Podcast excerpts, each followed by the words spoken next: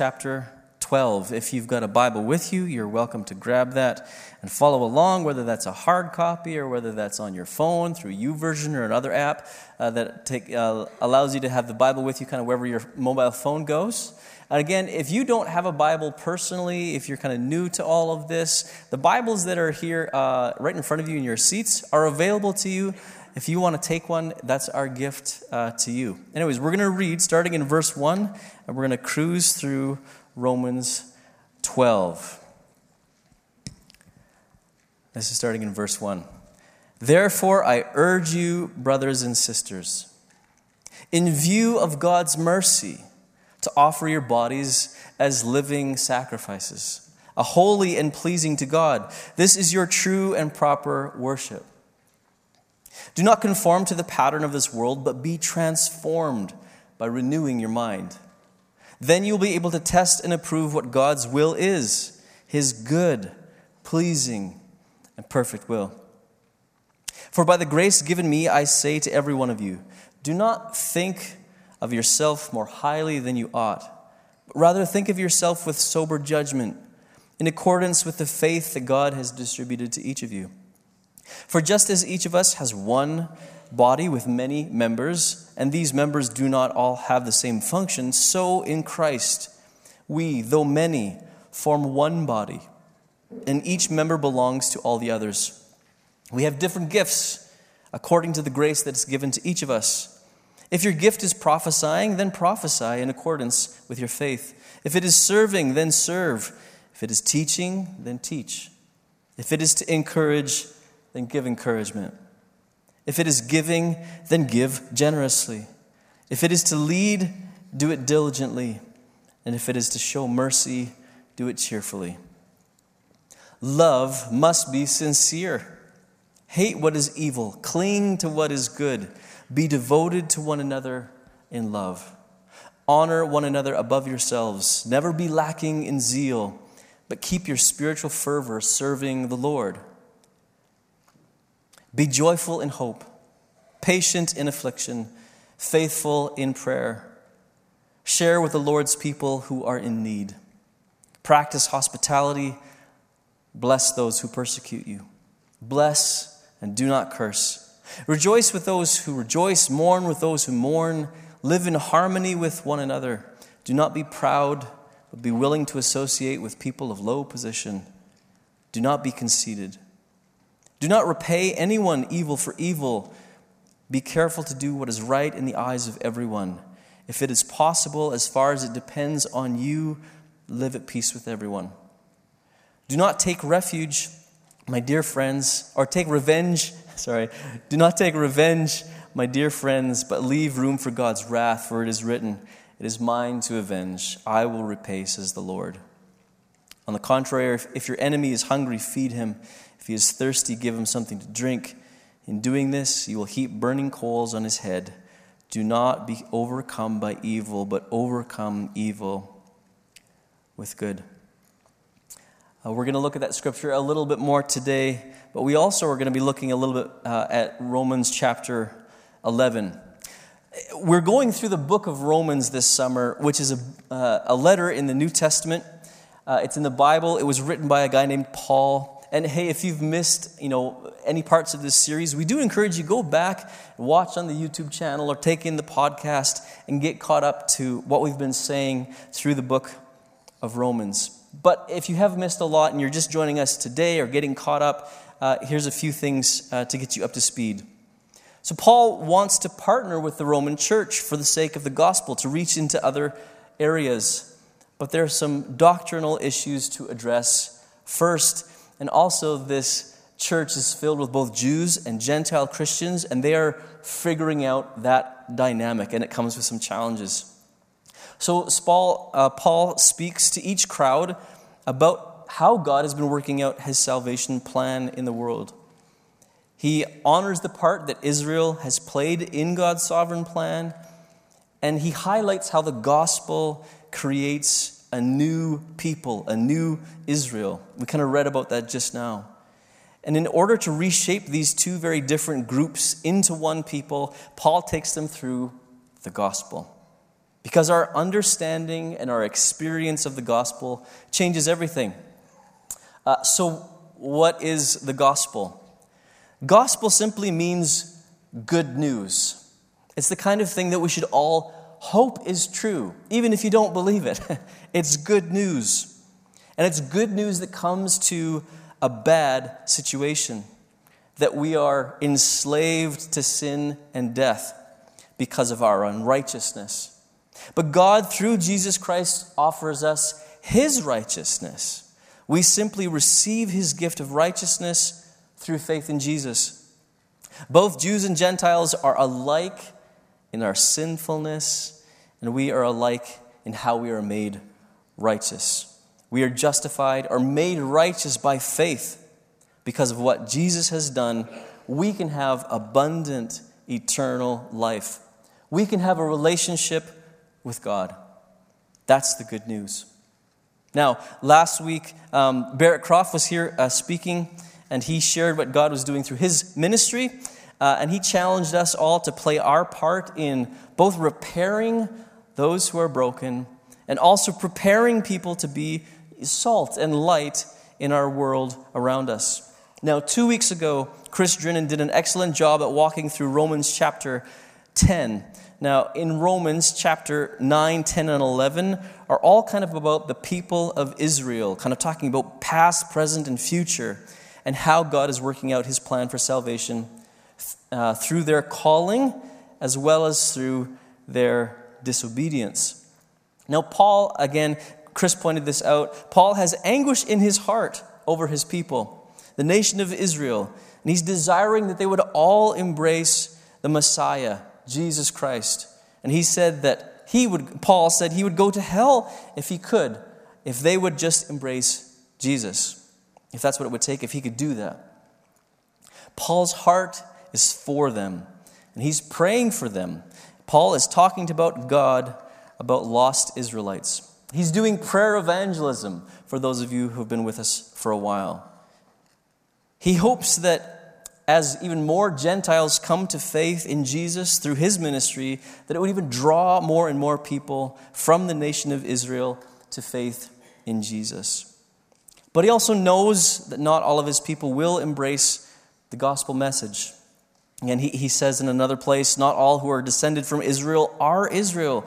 In other words, it's not the children born by physical descent, not all those are God's children, but it's the children of the promise who are regarded as Abraham's offspring. You know, the people of Israel are the people of the promise, the true people of Israel.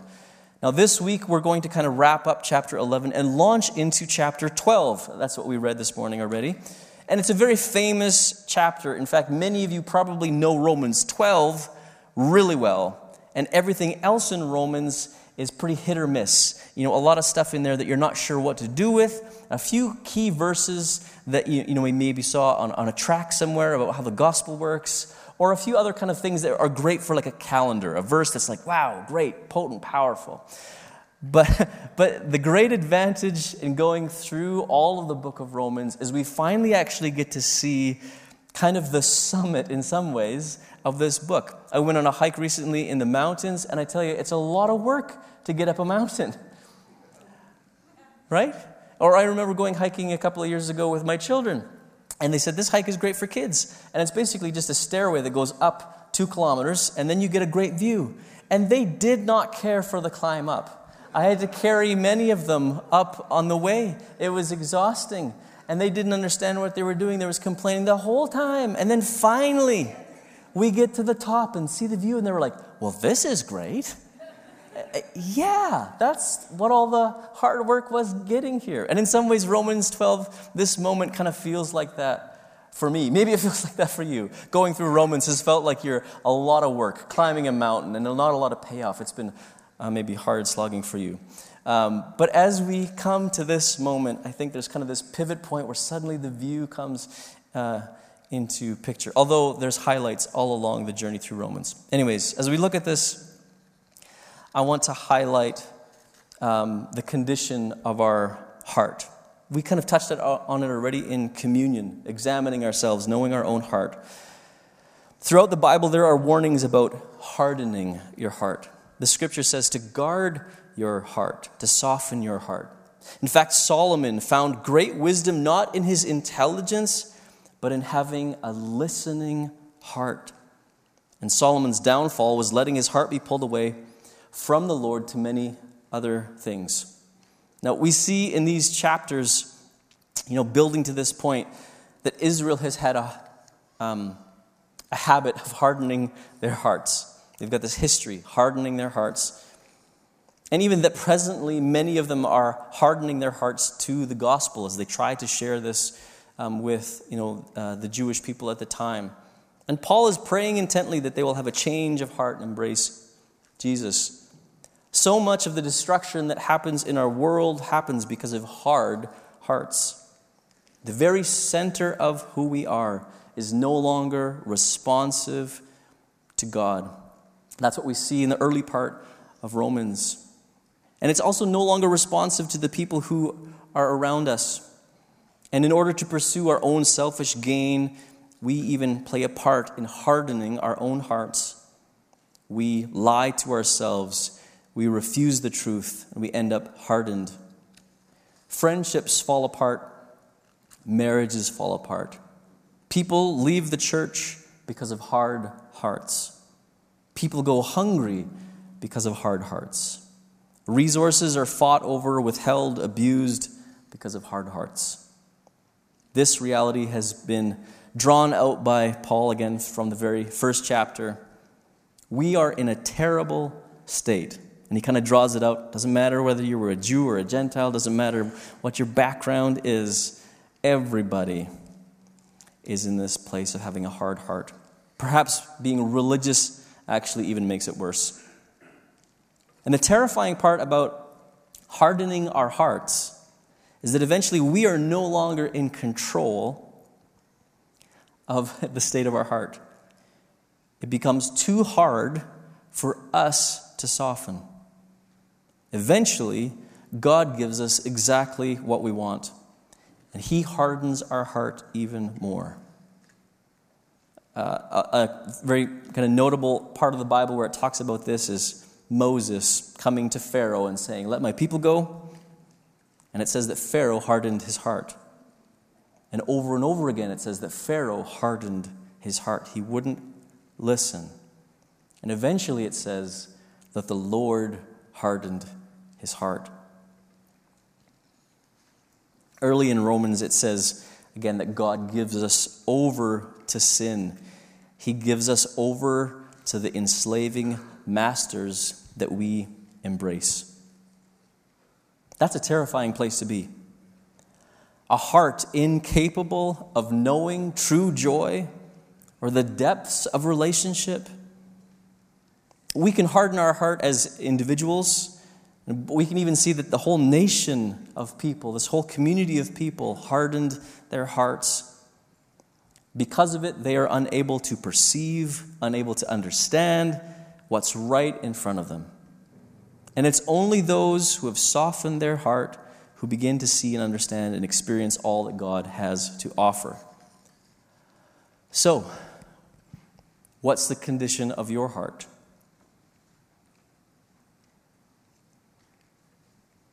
Have you been lying to yourself, uh, holding on to sin, letting bitterness and unforgiveness grow? When you hear the Lord speak to you, do you respond quickly? Or do you say, ah, that was probably my own thought. That was kind of stupid. I'm not gonna, that's, I'm not, I'm not gonna do that. When the Lord speaks, do you listen? Do you hear his voice? Are you sensitive to those around you, serving them out of love, in grace and mercy? What's the condition of your heart? sometimes people, when going through the book of Romans, they see all these people with hard hearts and whole communities of people with hard hearts and how God's giving them over. And, you know, they kind of think, I don't know, I feel like I'm more gracious and loving and merciful than God is. All of these people in their sad states, and what is He doing about it? Maybe you're concerned with someone else's heart this morning. Maybe their heart towards you. Maybe you're hoping for change. Perhaps they don't seem to be responding to the Lord Perhaps they've clearly walked away from God. Perhaps you're pleading, God, change my heart. Maybe you're pleading, God, change their heart. Uh, we began by reading Romans chapter 12. And I think, again, it's this view that comes into picture after we've kind of climbed up this uh, mountain on our way there. We kind of step into there's this turning point. Suddenly, everything changes. It's, there's this description of personal transformation that's happening, renewing of the mind, a person who's dedicated, this living sacrifice, worshiping God. And then it moves into this idea of this community together and the love that they share. It's, I mean, it's a utopia that's described. And if you look at this kind of community, you would think everyone's contributing, everyone's using their gifts, every person, regardless of kind of status or something like that, is all brought together in, in love and accepted. It's beautiful. And what really gets us there? What kind of launches us into that view?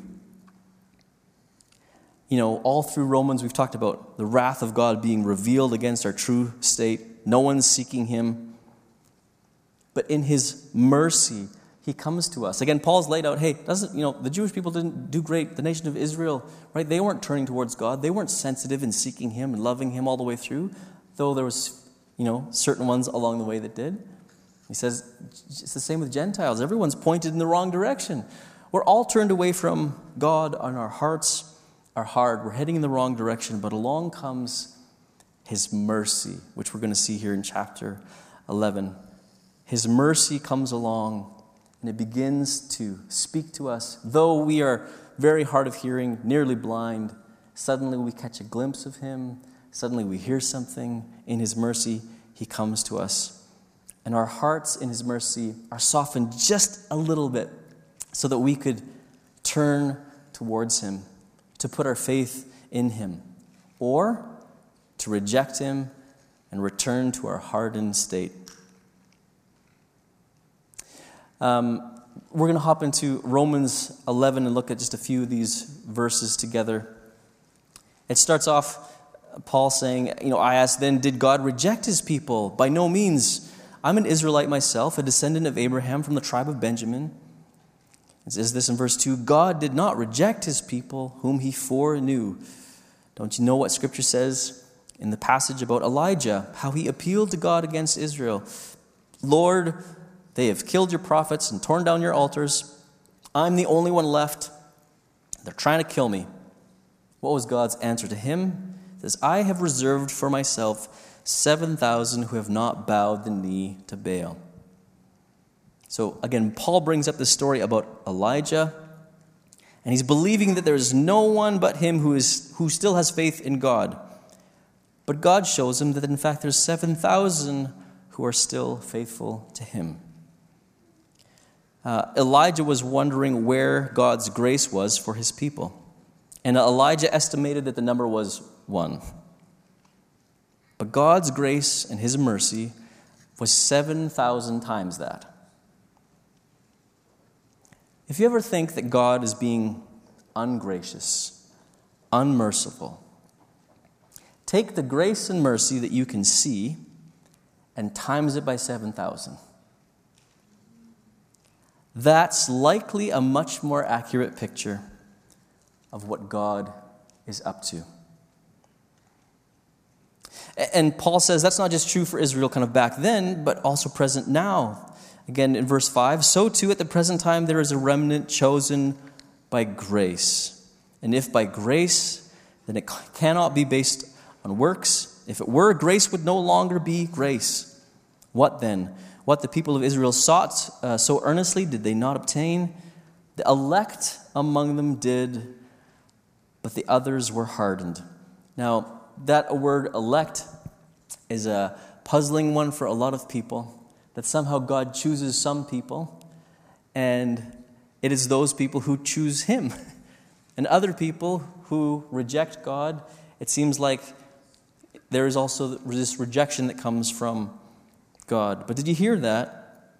The elect among them um, were the ones with the soft hearts.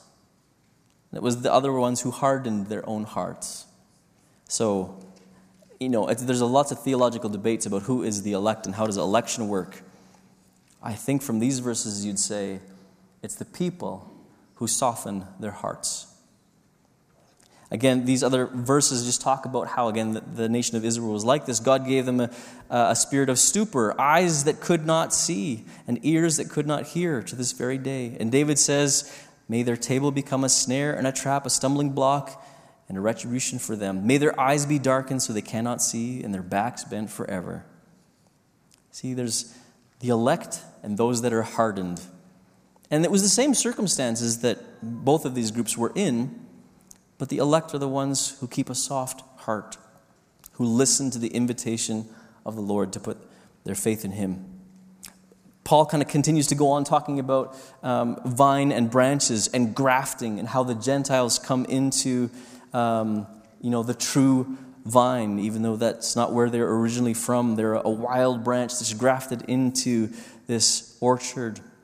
Uh, verse 11, it says this Again, I asked, did they stumble? So as to fall beyond recovery. Not at all. Rather, because of their transgression, salvation has come to the Gentiles to make Israel envious. So even when people's hearts are hard, God is working out his sovereign plan.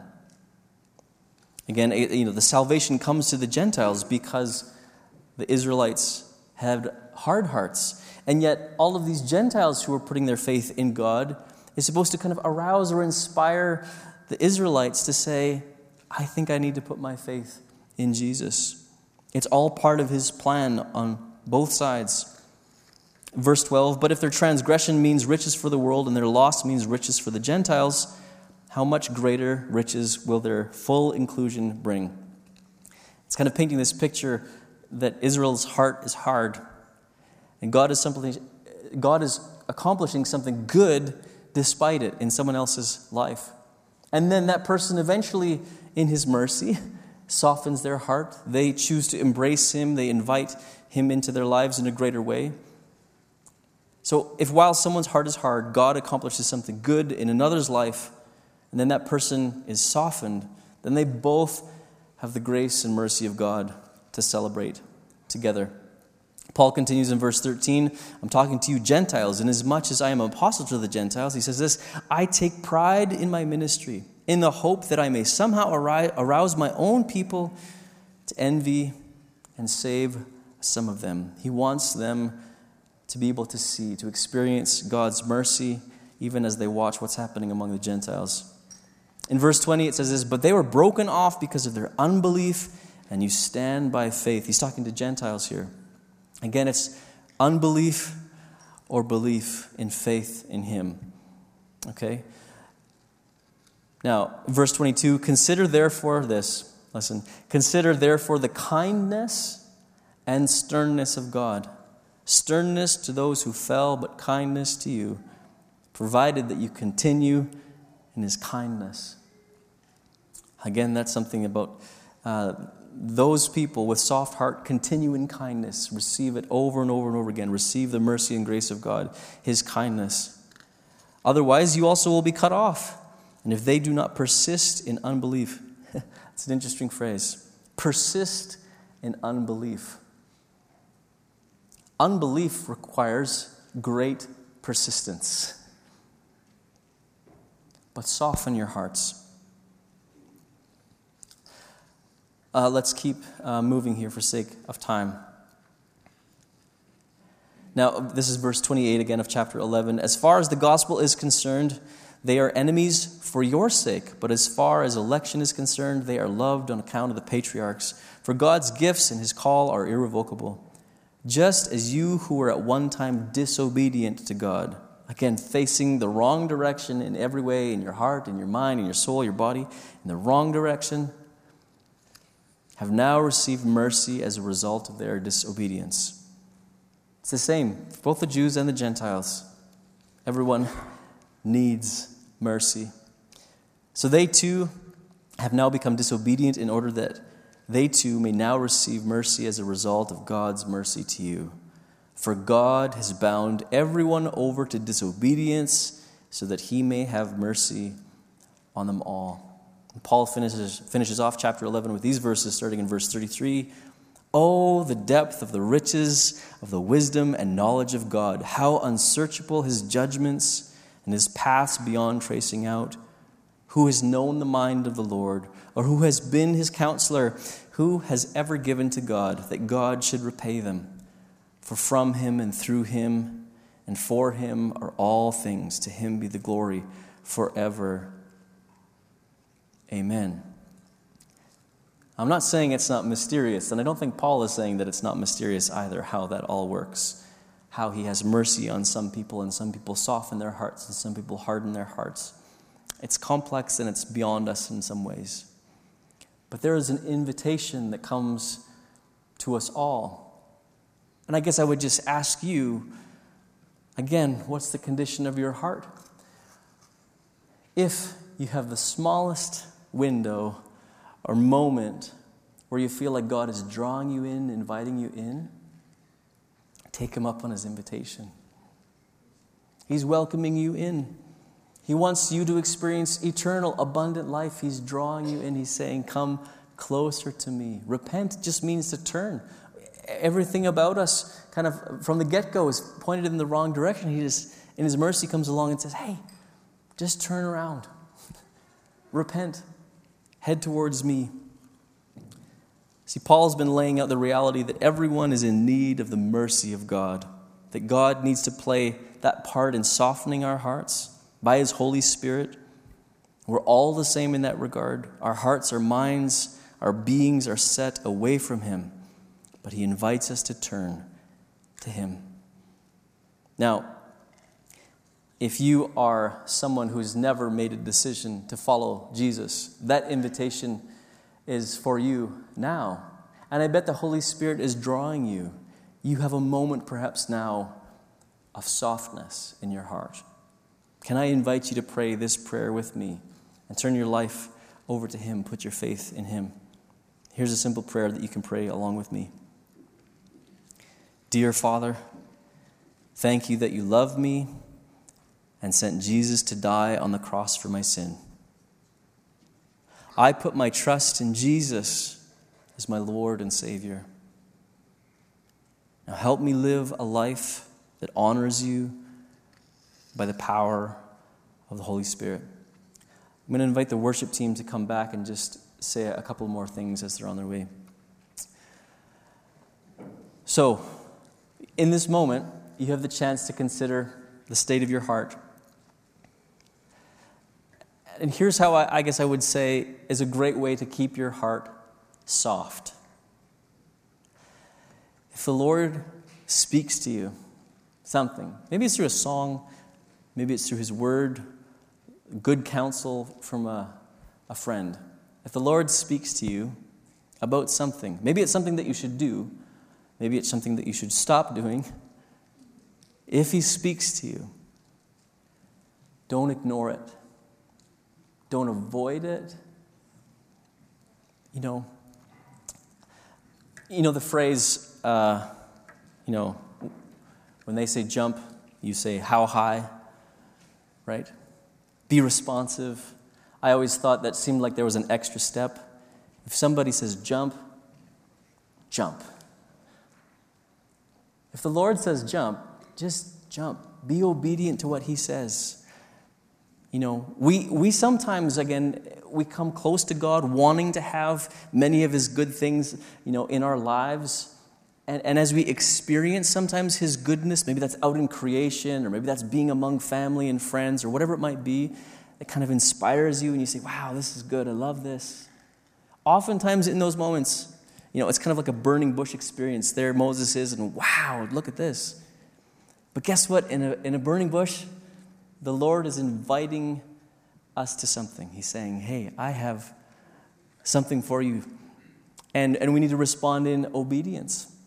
Be sensitive. Respond to his voice. Respond right away. If there's something that you know you should stop and you don't, you're probably hardening your heart. Check in about your relationships. Like in, in communion, it says, hey, this community, if we're going to live this amazing kingdom of God community, it's going to take soft hearts sincere love towards one another as it describes in Romans 12. Did you know that there's been a huge migration that's happened in churches all over North America, probably around the world? A huge migration from one, you know, certain denominations to other denominations, one church to another church. Huge migration. You know why? The response to the pandemic. And again, you might have big opinions, one way or the other, about all of those dynamics, but you know what this beautiful picture of the community of the kingdom of God describes?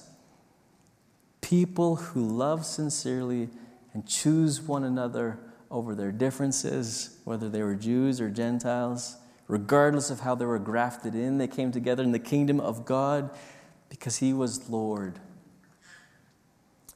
Can I pray for us as we wrap up this time? Lord Jesus, we thank you for your word. We thank you for preserving this text all these years for us so that we could look at what was happening in the Roman church, Paul's heart for his people, and his desire to see many more people coming into the kingdom of God. Would you help us to have that same kind of heart? To want to see more people through Mega Sports Camp and many other things coming into the kingdom of God, the camps that are happening all over where the gospel is being preached. We pray that many young people this summer will come into your kingdom. Many people will choose to follow you, put their faith in you, that they'll be baptized into your kingdom by your spirit and with water. And Father, help us to have that kind of heart. I pray also that, uh, like this early Roman church, these two people, divided just even by their nationality, that they were drawn together into one people. I pray you would help us, not only here at Hillcrest, but all through Moose all through our province and in our nation, that you would unite us as a church under you, our Lord, the head of the church. Father, we pray that our love would be sincere. Would you soften our hearts? I pray in your mercy for people who have a hard heart who are here this morning. Pray in your mercy you would take hold of them. Uh, Father, maybe some of us have um, people who are in mind who are a prodigal, someone who was faithful at a certain point in their life to you, full of faith in you, but now they are in a different place, and it seems their heart is hard towards you. Lord Jesus, in your mercy, would you take hold of them? Would you draw them to yourself? Father, and would you help us all to understand just how merciful you have been to us so that in view of your mercy, the only way that we could respond is by living a life where we are a living sacrifice full of worship to you.